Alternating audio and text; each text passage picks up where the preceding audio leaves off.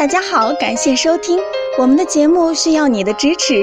如果您有任何问题，可以加微信 a 八二零二零幺九八咨询。接下来有请主播为大家带来今天的节目。听众朋友们，大家好，今天我们讲的内容是，其实熬夜也没有什么特别的坏处，只是容易早死。熬夜伤身的道理人人都懂，但是越来越多的人都在用透支夜晚睡眠的方式填补白天不够用的时间，不知不觉间欠下一大笔睡眠债。研究表明，晚上不睡、早晨不起的人，比早睡早起的人死亡风险高出百分之十。那么，熬夜具体会给人体带来哪些伤害呢？我们一起来看一下。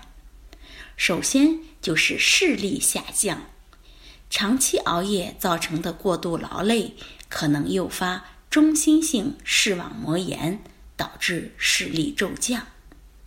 另一个是猝死，慢性睡眠剥夺能促进高血压、肥胖和糖尿病的发展。而这些恰恰是诱导心脏病发作的因素。第三是变丑，熬夜会给外表带来严重的影响，包括皱纹和斑点的增多、皮肤松弛、眼睛浮肿。第四是睡眠，熬夜的话，交感神经就会颠倒，晚上兴奋，白天疲倦，时间长了。还会出现神经衰弱、失眠等更加严重的问题。此外，熬夜还会导致脱发、耳聋、不孕不育的产生。其实，很多人都知道熬夜不好，但是有时候却又不得不熬夜。那么，被迫熬夜的话，该怎么做才能把对身体的危害降到最低呢？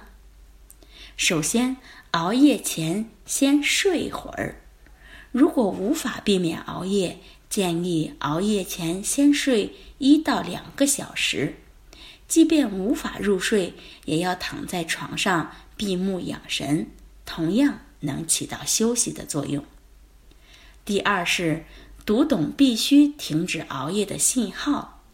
当身体出现一些警报，如头昏脑胀、眩晕。心慌、胸闷等明显的不适时，一定要停止熬夜，不要用生命来加班。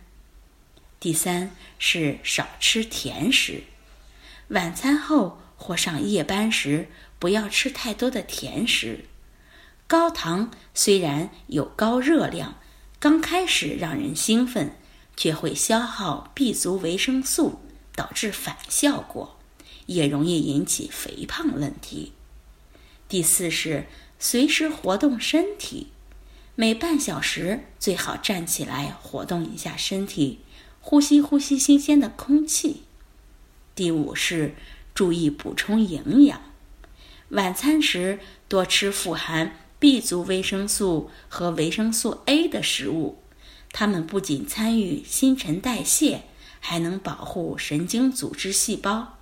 对安定神经、舒缓焦虑也有好处。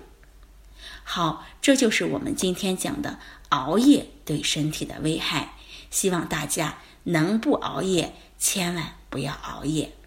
好，最后欢迎大家关注、评论和点赞，谢谢大家。